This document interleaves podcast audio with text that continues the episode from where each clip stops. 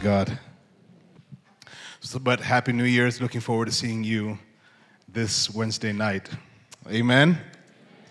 Um, open up your Bibles to the, the book of Ruth, and uh, we're going to be in chapter number one, and we'll be uh, in verses 6 through 18. If you remember, last week we talked about how Bethlehem was experiencing a famine. And what that made that famine difficult to accept is that Bethlehem in the Hebrew, it means house of bread. But because the land we had a testimony, had a reputation of being fertile and bountiful and fruitful, but the promise wasn't producing here. And there was no bread in the house of bread, so Elimelech and Naomi, along with their two sons, they travel to Moab because they hear that there is bread in Moab. But there in Moab, we, we talked about it last week, things go wrong, there is tragedy strikes. And Elimelech dies, and shortly after this, his two sons also die, and Naomi is left there with her two daughters in law, Orpah and Ruth. Not Oprah, but Orpah and Ruth.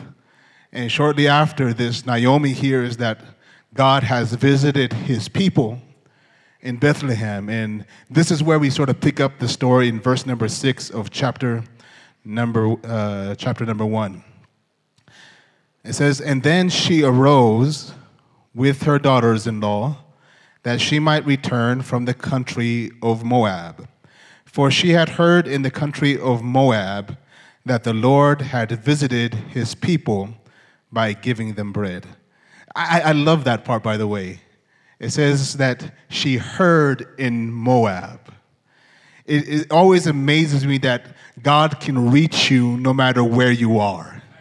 That no matter how far away that you feel like you are from His purpose and His plans and His promises, you're never too far away in God.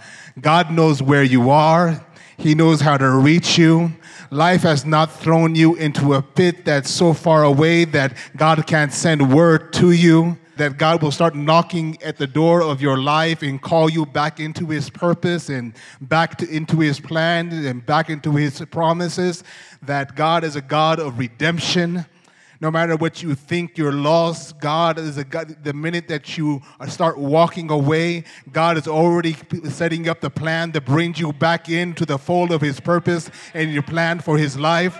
Hallelujah. She heard in Moab.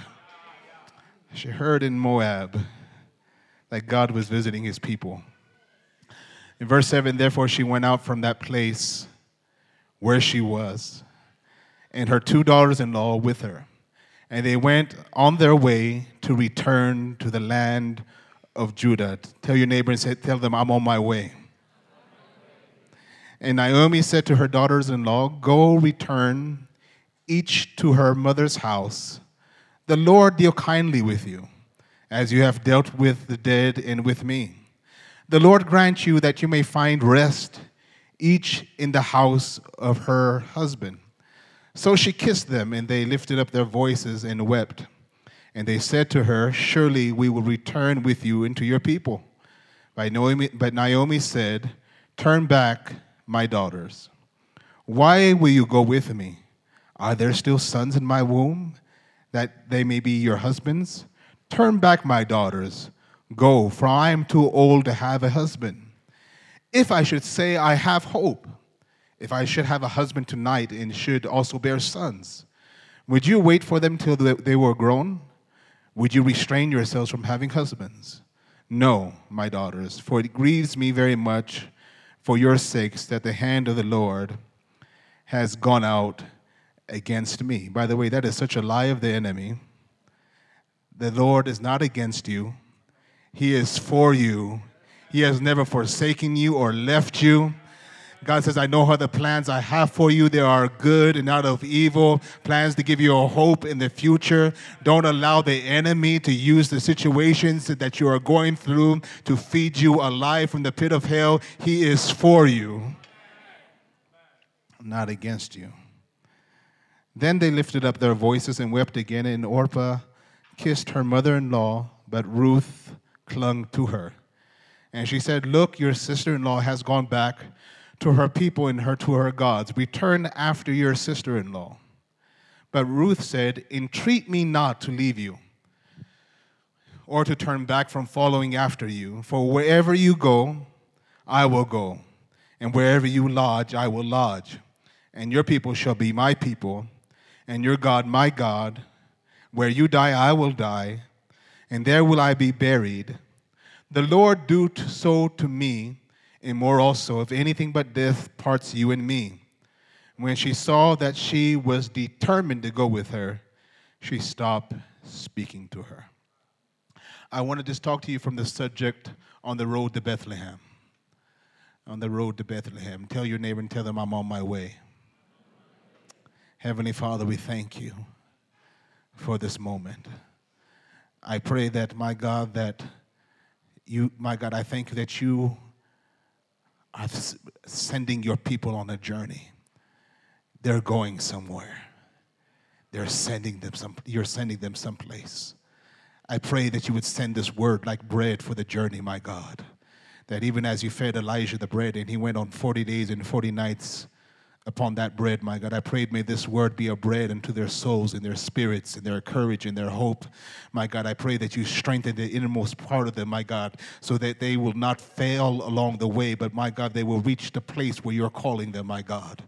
My God, I thank you for this moment. We thank you for your faithfulness of how, uh, how far you've brought us. And we thank you that, the, that you who began a good work, my God, are well able, my God, and faithful to complete that which you have begun. That you don't start something with, my God, without the plans to finish it, my God. We thank you now, my God. We trust you now. I pray that, my God, that you would take over now. Take over my voice. Take over my, the frame of this body, my God. Show your strength and weakness. And as I open up my mouth, my God, may be your voice that is heard in every heart, in every mind, in every life. We thank you now, Father, for it in Jesus' name. Amen. Um, at only four chapters in length, the book of Ruth is small. It's probably one of the smallest books in the Old Testament, and yet it is rich and powerful. For, for one, it is powerful because though it is said in the Old Testament, it's uh, it's, very, it's a very pronounced theme of redemption that really parallels uh, in the Old Testament the, the redemption that Christ would bring in the New Testament. You could almost preach the entire gospel out of the book of Ruth itself. It, it, it, it I, I, was almost tempted to call this series the Gospel of Ruth because it, it, just, it just reads, you can see the gospel so clearly and so pronounced inside the passage. But uh, secondly, uh, it is powerful because of where the book is positioned. It is set towards the end of the season of Judges. Judge, Judges was just after Israel had uh, finished its wanderings in the wilderness, and they have now take possession of the promised land, but there is no king. And if you know anything, if you've ever taken a read through the book of Judges, Judges, you would recognize that it is a very chaotic uh, time in Israel. It is uh, a traumatic time, a very confusing time. It was full of hardship, full of conflict. And, and, and, some of the most bizarre stories you will see in the Bible, you will find in the book of Judges. Just, this crazy. I mean, I, I don't even want to say sometimes from the pulpit some of the things that were going on in the books of Judges, but there were just crazy things happening. And yes, we also do see in Judges episodes of God's faithfulness because God is not afraid to reveal himself in the middle of your mess. He is not afraid to show himself faithful in the middle of your unfaithfulness that God is not just the God of your beginning and your end, He is also the God of everything that is in between. He is the God of your middle you should thank God that God is a God of your middle, that He doesn't, he, he doesn't just show up at the beginning, He doesn't just show up in the end. He will show up in the middle of your confusion, in the middle of your fears, in the middle of your doubts, in the middle of your mistakes, in the middle when you felt that you blew everything. God is the God of your middle. He will show up in your in your issues in the middle. Come on, is there anybody who's in the middle of something? Is there anyone who is in the middle? I got, I, in fact, this word is for all my middle people. You're, you're, you're not where you were and you're not where you're going, but you're somewhere in the middle. Are you, is there anyone in the middle? That you're in the middle of something. You're in the middle of going to your destiny. You're in the middle of your purpose. You're in the middle of your promise. You're not where you were. I'm not where I'm going yet, but I'm somewhere in the middle. But I hear I have a word for you that God is the God of your middle. He is the middle. He is the God of your middle because because because in the middle things in the middle can get confusing. Things in the things in the middle can get a little bit messy. You need to praise God because you serve a God who's not afraid to step into the middle of it. Hallelujah. The testimony of the middle, it's messy. It's messy, right?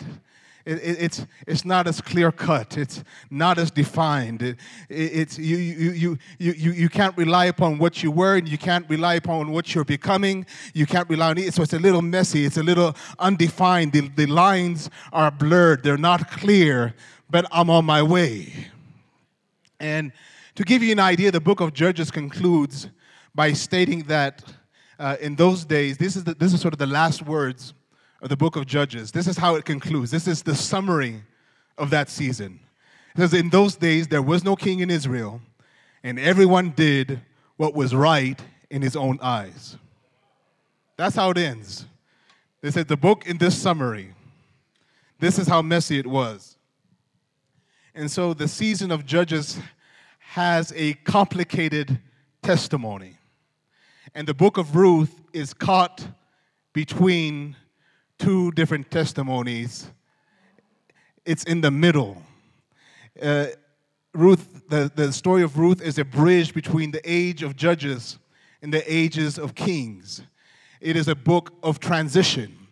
And I think it is fitting because I really feel in my spirit that, that we are, I'm speaking to a people who are in the middle of a transition you're, you're in the middle of something. You're, you're going someplace. There is a transition and transition happening in your life. There's a transition happening in your spirit. That you, you, you're on your way. You, you've left something behind, but you're not quite where you're going yet. You're in the middle of a transition. This is the book of Ruth. The book of Ruth is a story of, of transition.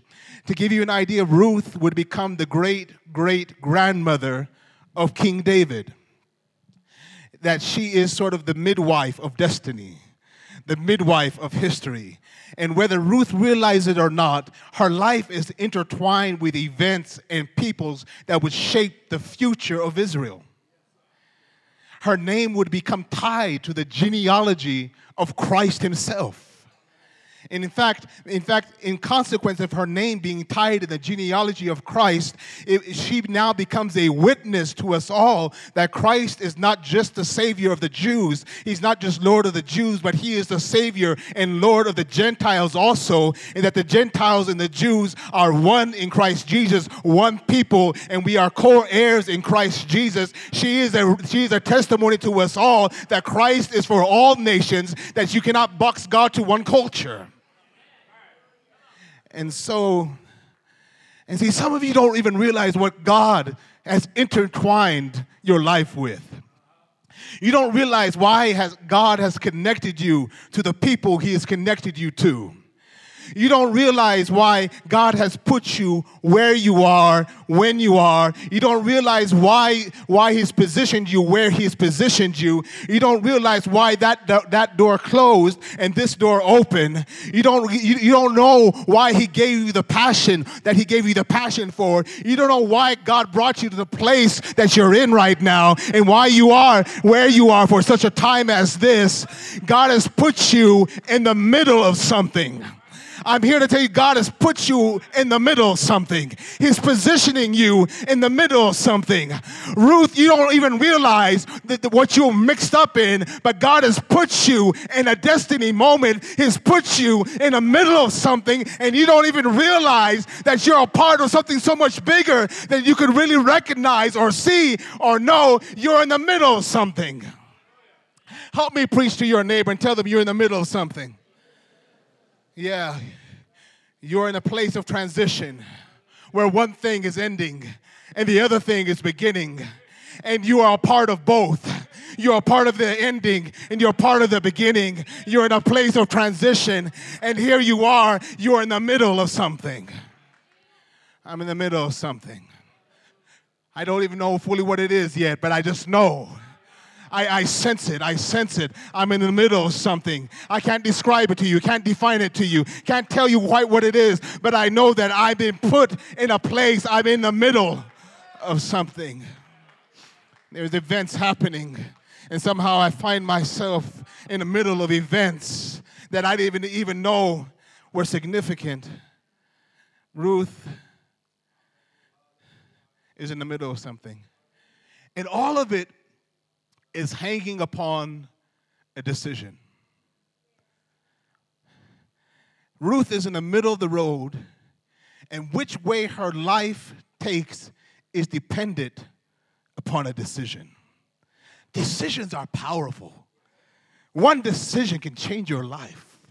One, tra- one decision can transition you from one place in one story to another story. Some of you, you're one decision away from a breakthrough, one decision away from a life change. Decisions are powerful. That's why the Bible says that, that decisions, decisions, you're in the valley of decisions, but God is near in the valley of decisions. Because Naomi, at this point, has basically expressed to them that this is where they should part ways. And she's trying to persuade them that this is for the best, that they should go back to their life in Moab. And, uh, uh, and uh, life in Moab. And Oprah sort of, Orpah sort of, she reluctantly accepts what Naomi is telling her. And with tears, she turns back and she walks back to her life in Moab. And Ruth is standing there alone in the middle of the road between where she came from and where she started to go. And, and she is in this proverbial fork in the road. And she's, she, and she has to decide does she return to Moab or does she move forward to Bethlehem with Naomi? And little does she know that hanging in the balance, or what, what is hanging in the balance of this decision, that this decision that she makes in this moment is going to be pivotal in the direction her life takes. And I just feel someone's in the middle of pivotal decisions, crucial decisions. And not because not only with this, not only will her decision shape her life, but it will shape the nation of Israel. It will shape how we view the genealogy of Christ and what Christ came to do. So, no, press, no pressure, Ruth. There is a lot hanging in the balance. But here's the thing that's just that she, Ruth really has no idea what's hanging in the balance of this decision. We know because we get to turn the pages and we know the story. We know all, all I mean, all what's lined up or what's hanging in that decision, but Ruth has no idea. And that's, that's the thing that most pivotal decisions that we make in our life, they are, they rarely announce themselves. They don't come to you and say, Hello, I'm a pivotal decision. You should pay really close pay attention to me. You should probably fast and pray before you make this decision. Most of the time, the most pivotal decisions in our life, most of the time, they look inconsequential at the time that we make it. They, they, they don't look, they don't seem all that important. They seem of little consequence in that moment. In fact, most of the pivotal decisions that I've made in my life is only in retrospect as I look back that I recognize those decisions that they were pivotal decisions. It, uh, in, in fact, sometimes when I look back at some of those decisions, to be honest, I had just had no idea what was hanging in that decision, that my life would have taken a completely another turn if I had not made that decision. Sometimes it's almost scary. I said, I said, my, if I knew I would be sweating, I would be praying, I would be asking for counsel, I would be fasting and praying. I had no idea what was hanging in the balance of this. In fact, in fact, so, someone someone was uh, talking to me and they were asking me, you know, you know, for some wisdom and how did I get where I got and how did I make the decisions I made. And if I wanted to, I could really sound profound. That I had it all mapped out and all figured out, and I just made all the right turns, and I knew what was coming, and, and, and then I, I prayed, and the Lord showed me a vision, and, and I knew what I had to do But I had no clue, not a clue what was hanging in those decisions. and while I didn't know what was in the decision, what I felt that God gave me during that time was a what I would define as a prompting, a prompting in my spirit. Uh, those of you who uh, uh, know prompts, like like in my notes, if you public speak, you probably have prompt. You have little.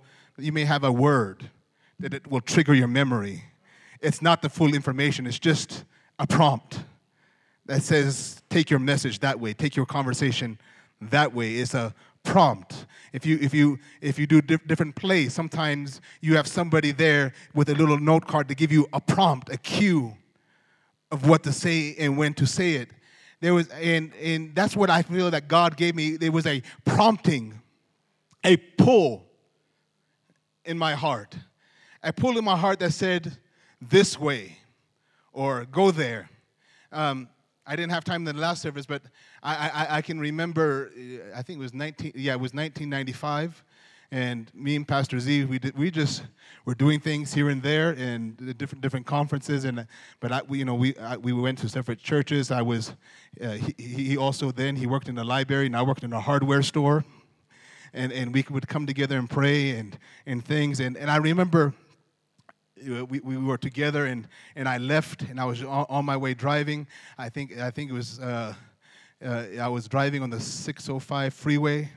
I can remember the freeway. I can remember I looked out my window and, and there was just, just a, a question that popped in, that popped in my head. Said, What would you do if I took Pastor Z's, put him somewhere else? And I remember I, I sat there and I said, Why are you asking me this, God? And I said, I said, I don't know. I guess I, maybe I would go. That's how I had, I just had no idea. And this was 20, almost 25 years ago. And, and then, then, then just a pull. I, I, it's called a, a pull in my heart that said, this was before cell phones, so I couldn't dial him up and say, hey, I'm on my way. There, there was no cell phones. There was maybe beepers, and he didn't have no beep, uh, beeper. Those of you who Uh, uh, uh, some of you are looking at me, what, what the heck is a beeper? Well, before phones, there was the little box thing, and you used to dial it, dial it up, and you put your phone number, and it goes beep, beep, beep, beep, beep, beep, and then you have to go to a payphone and call the number.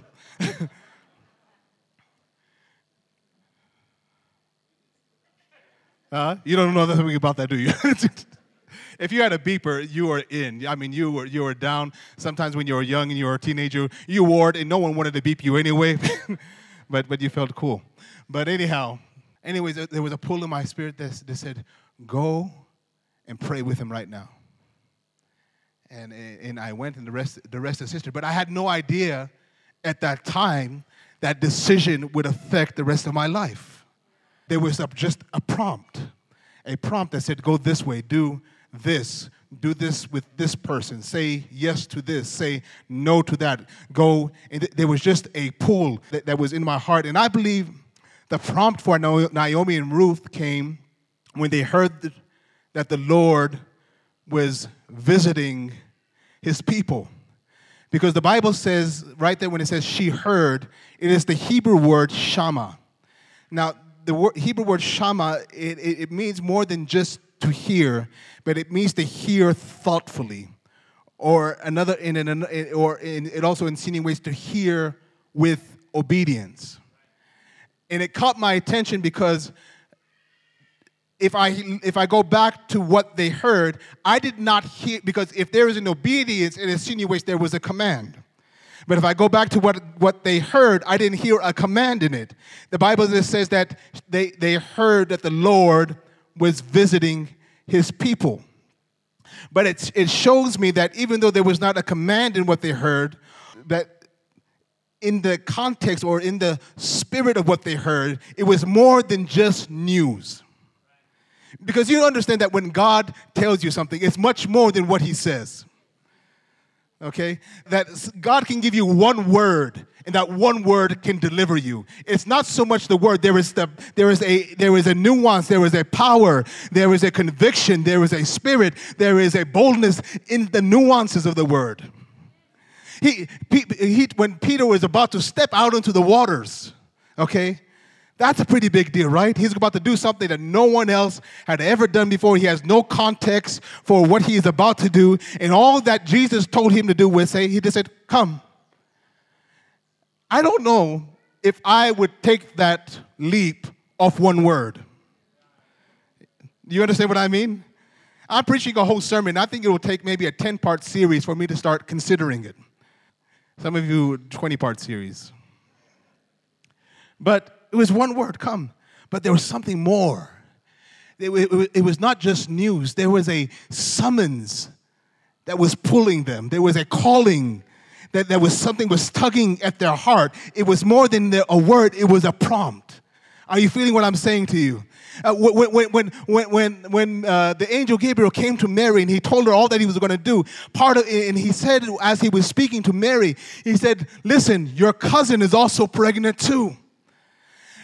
Now, the angel did not say, I want you to go to Elizabeth. But there was something in what how the, how the angel said it. There was a prompting that said, Go that way, go towards Elizabeth. Are you hearing what I'm saying to you? The Bible says Simeon was, was just walking, and then all of a sudden he says he was, he was compelled by the Spirit to go into the temple courts. And he stepped into the temple courts right as Jesus was coming in to be dedicated. Why did he go there? I, he has no idea. There was just a tug, there was a prompt in his spirit that said, Go this way. Right now, you're about to meet with destiny. Tell your neighbor and tell them it's about the prompt. It's about the prompt. Many times, your life is not going to be defined by your ability to resolve to digest the information and make the calculations on what to do next and which way to turn. Sometimes, many times, your life is going to be defined by how your ability to respond to the prompt your ability to discern the prompts of God. Are you hearing what I'm saying? My life, if you want to know my life, it's not that I had it all together. It's not that I, I had it all figured out, but I, I began to be, figure out the prompts of God.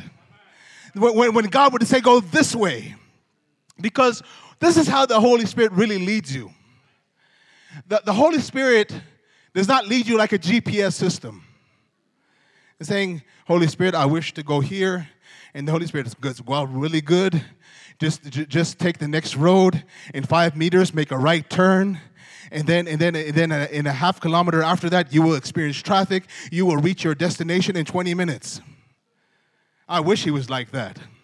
I wish the Holy Spirit told me how long it was going to take and which ways I'm going to have to go and what I was going to experience there and what the weather was going to be like as I was going there. no, the Holy Spirit doesn't, doesn't, doesn't lead like that. He leads through the prompt. It, it, it's, more, it's more like a compass. A, a compass doesn't tell you doesn't tell you all of the roads and it doesn't tell you all the weather and the traffic. It just says, go that way.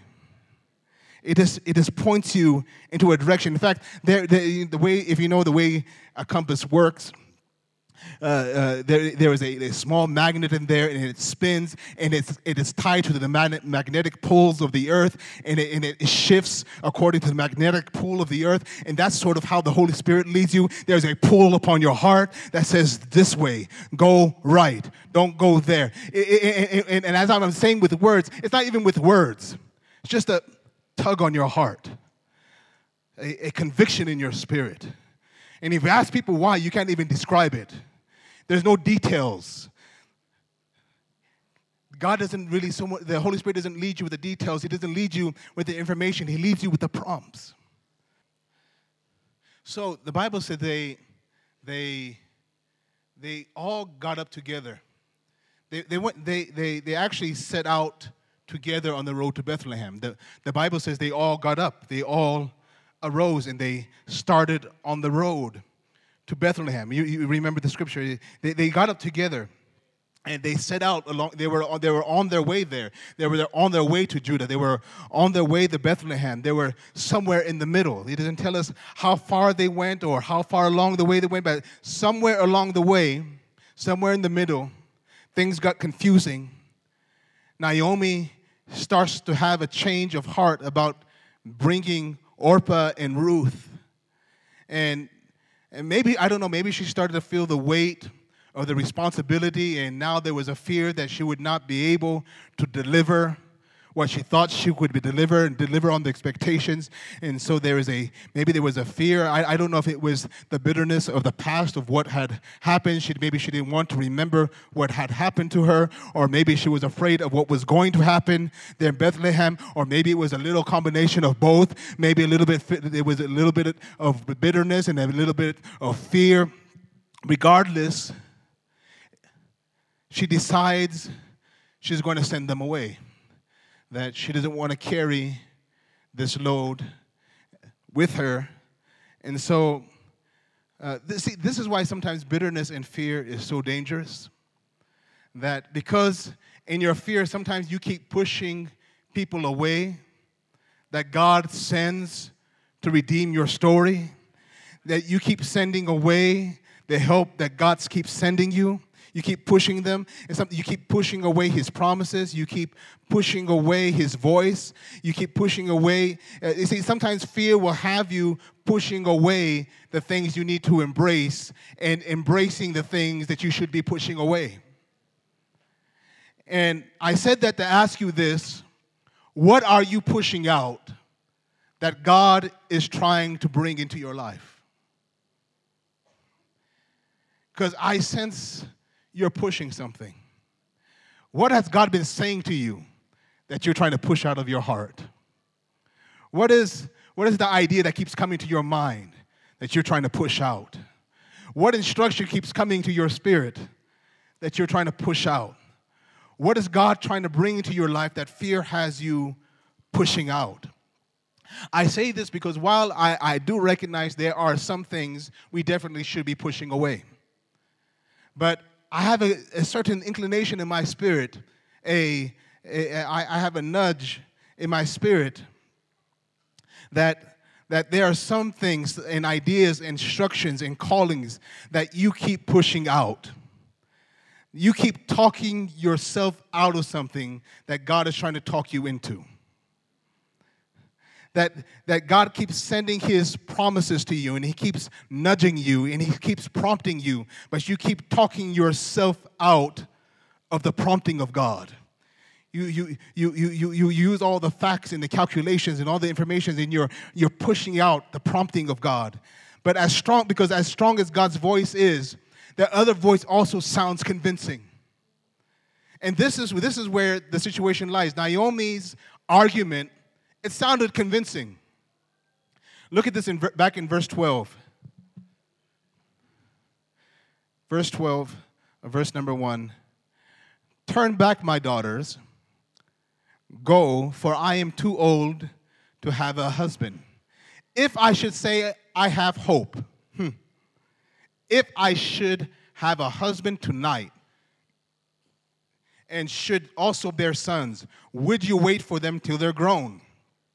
Would you restrain yourselves from having husbands?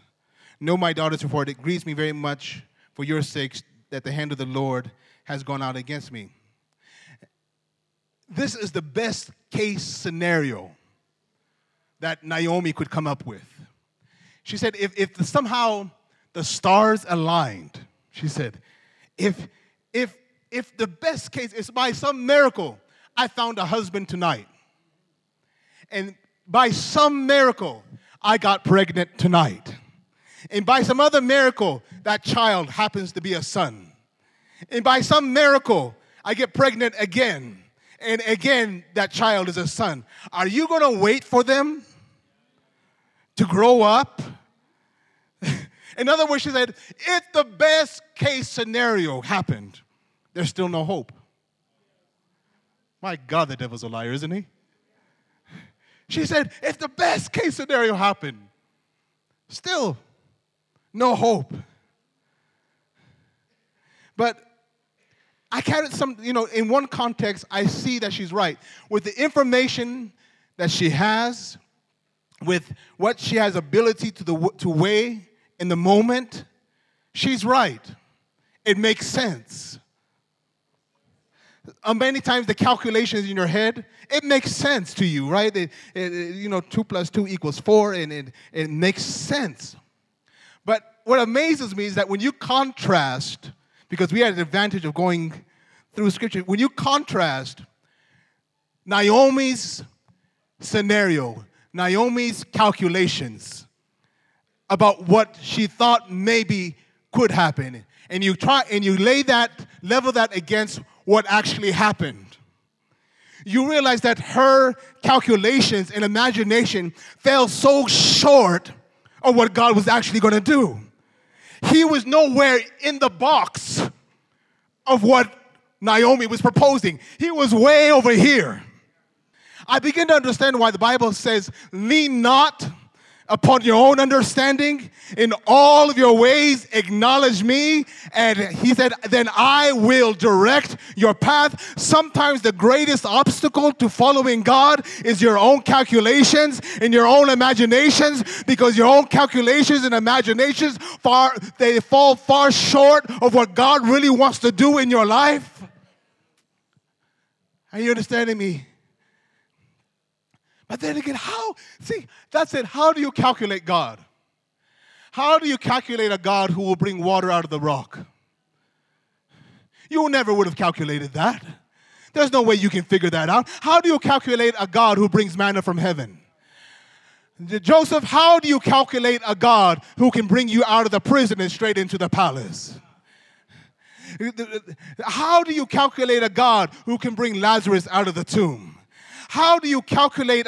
There is no way that you're going to be able to calculate how God is going to do it.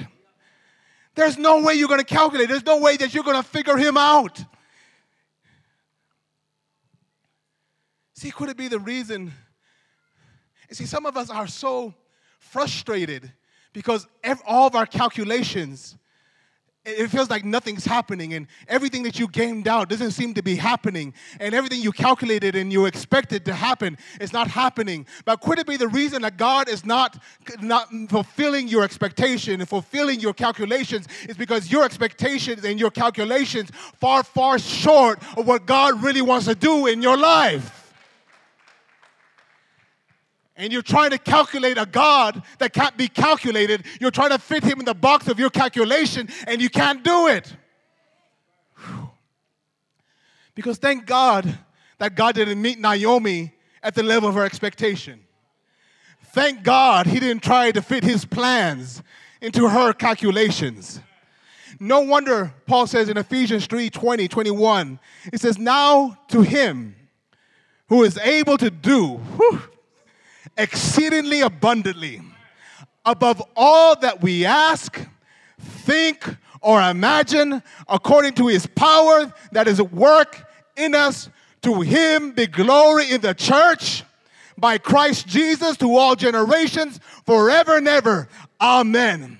You should give glory to God that you serve a God who does not act, who can go above your calculations, above your imaginations. He does not fulfill your imaginations. He exceeds your imaginations. He exceeds your calculations. Somebody say, Glory be to God. Glory be to God that He didn't leave me up to my calculations. Glory be to God that He didn't that He He met me outside the box of what I could imagine and dream and calculate and try to figure out. Glory be to God. Paul says, Glory be to God. Paul said, I would have never gamed this out. I would have never imagined that he would use me the way that he used me and, and he, he would take me to the places he take me. I would have never imagined or expected or calculated it. It goes far beyond that. Glory be to God.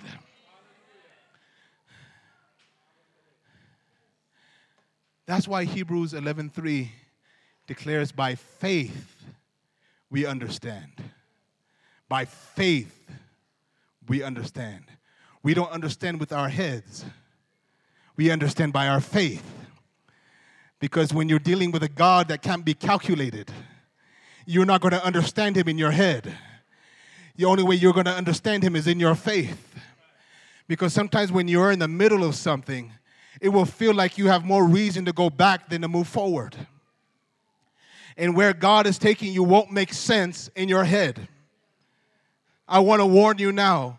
What God, where God is going to take you won't make sense in your head. That's why you're confused in the middle of the road. Because where God is taking you does not make sense in your head. The, the, numbers are not adding up. The calculations, that, and, and God keeps telling you to move forward, and you're looking at the numbers and it doesn't make sense. But where my mind falls short of understanding, by faith, I understand.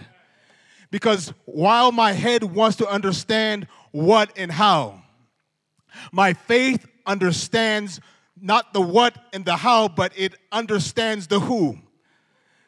It understands who God is, and that if God is for me, who can be against me?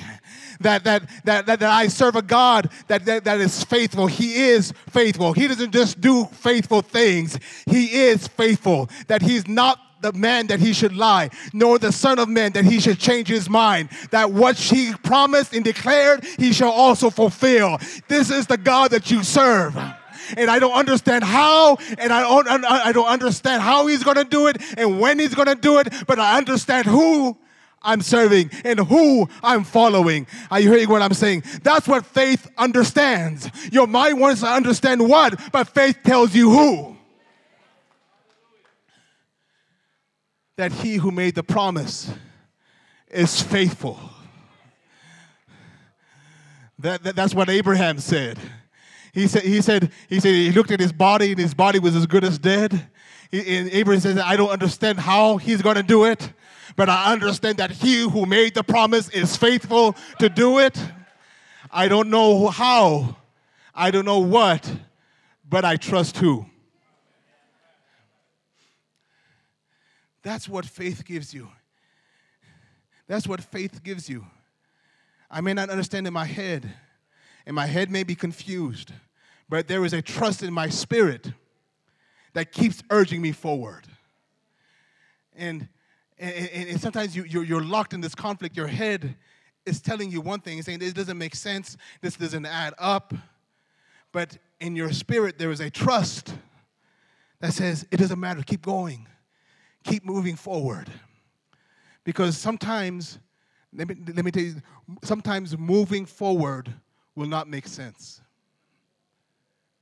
This is where Ruth finds herself in. When she listens to Naomi, she says, moving forward does not make sense. Going back, counting your loss, and just going back makes sense. I don't blame Orpah to a certain degree. It didn't make sense to move forward. Naomi was right. What hope is there?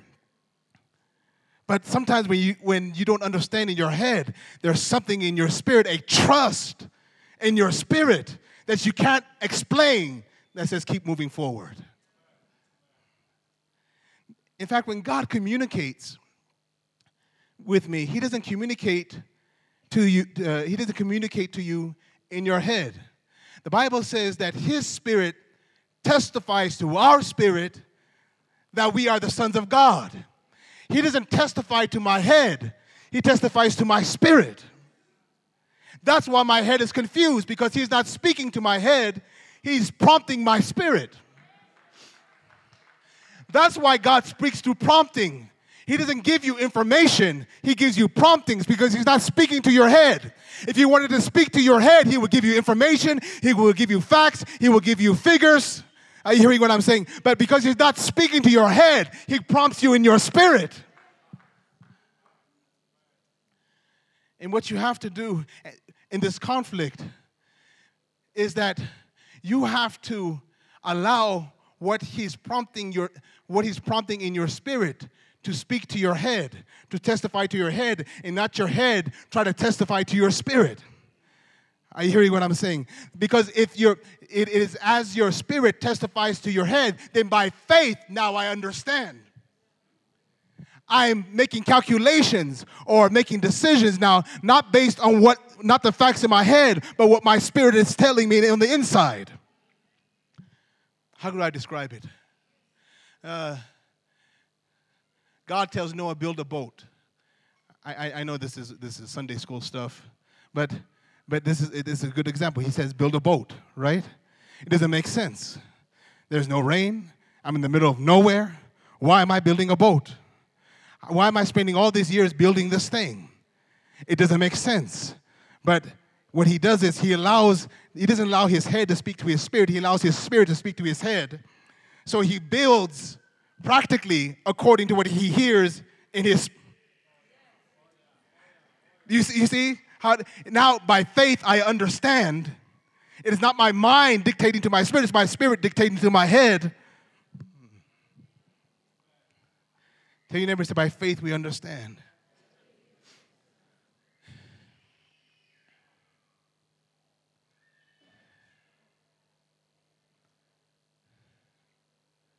Hallelujah.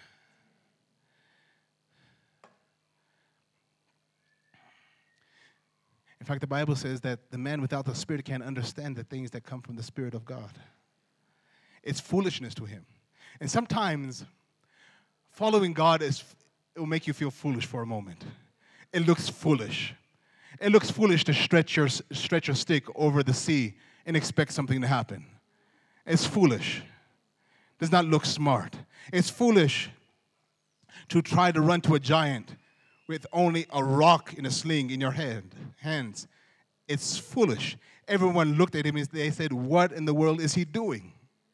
Where is the armor I gave him? Where's the sword? It looks foolish. What, praising God at midnight in the prison looks foolish. And at some point in the journey, they keep trusting and hoping in God is going to feel foolish. To keep moving forward is going to feel foolish. But that's why God does not move with, with information, He moves with the prompt. And so the Bible says that as she's hearing this, and Naomi says, Go. But the Bible says Ruth clung to her.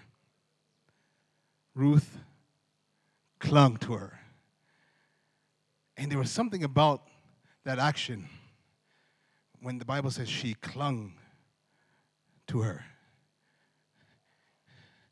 I, I don't know if you, you've been all following the news about what's been happening in the Bahamas. And it's a tragedy.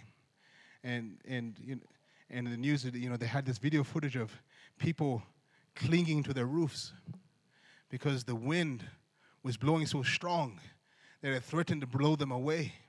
Almost 200 kilometer, uh, kilometer per hour winds were blowing. And so they were clinging with all their life to the roof because if they didn't cling, they would have, they would have been blown away. They would have drowned if they didn't cling. And so when I saw, when I saw Ruth cling to Naomi, it shows me there's a storm that you can't see. A storm in her mind, a storm of confusion, a storm of fear. But there is a knowing in her, a prompt in her spirit, and there's a battle, and she clings to Naomi. I want you to understand she's not clinging to the person she's clinging to what Naomi represents.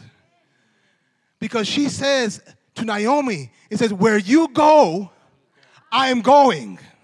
In other words, you represent a destination. You represent a path. You represent a direction. You represent the prompting. He said, Where you go, I'm going to go. Your people are going to be my people. Your God is going to be my God. Where you die, I'm going to die. Where you're buried, I'm going to be buried. I'm clinging. And sometimes when you're in the middle,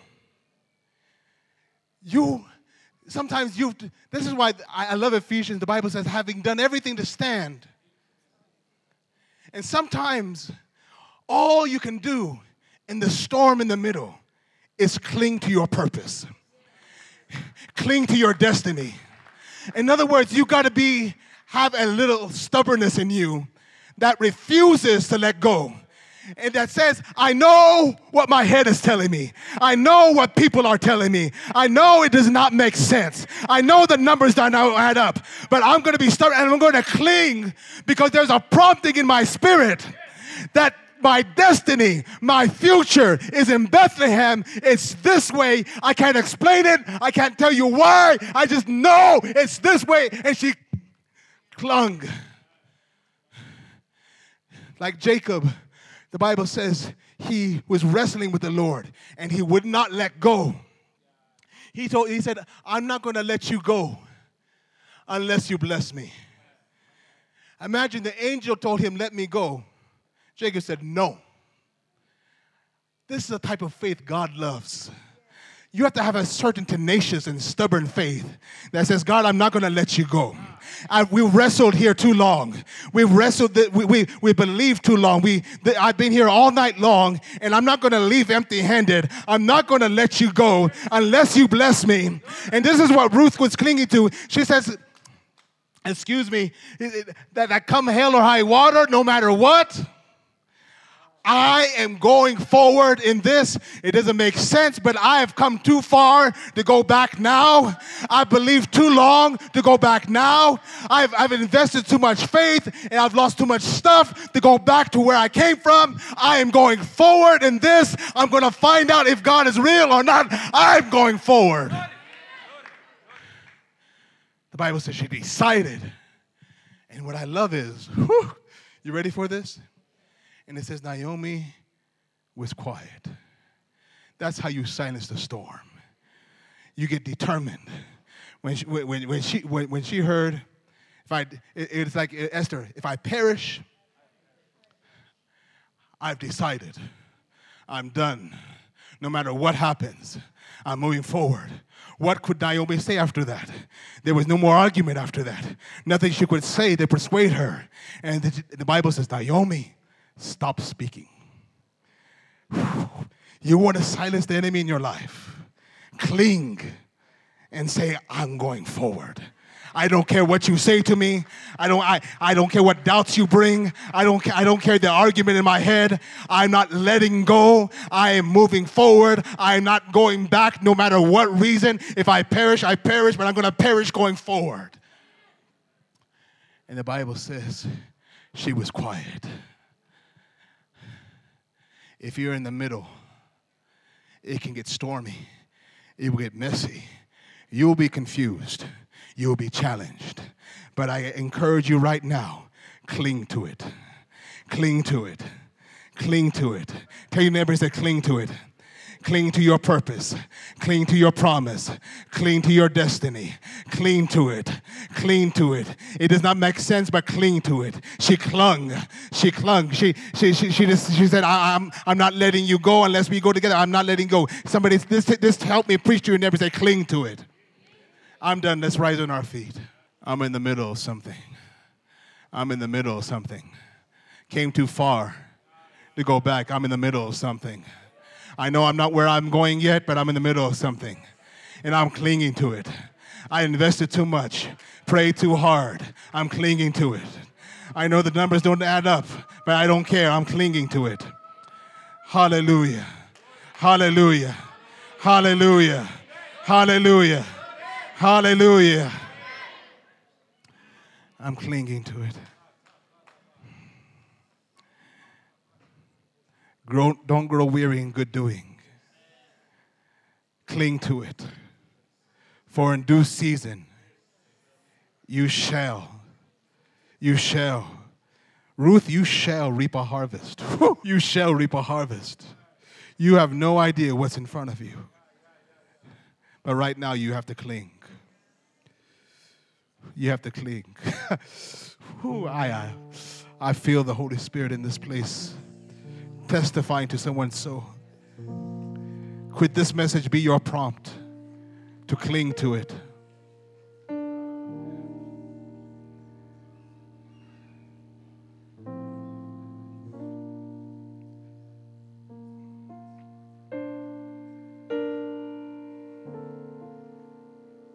It's pivotal.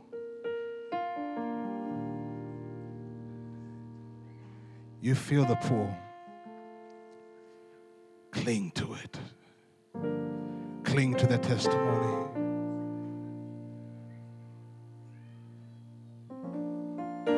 Heavenly Father, we thank you.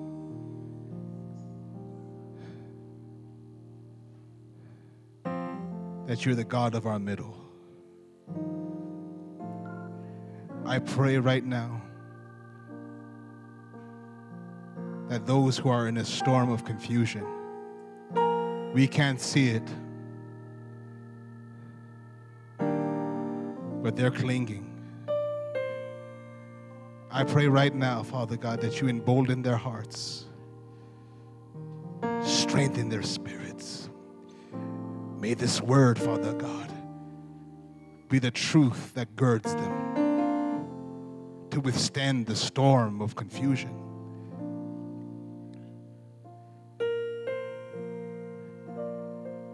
Cling to what you're doing. To stand and keep standing because they're on their way. They're on their way. You're on your way. You're on your way. You're on your way. Your Bethlehem is just in front of you. You're on your way. You're on your way. Father God, we thank you now. In Jesus' name.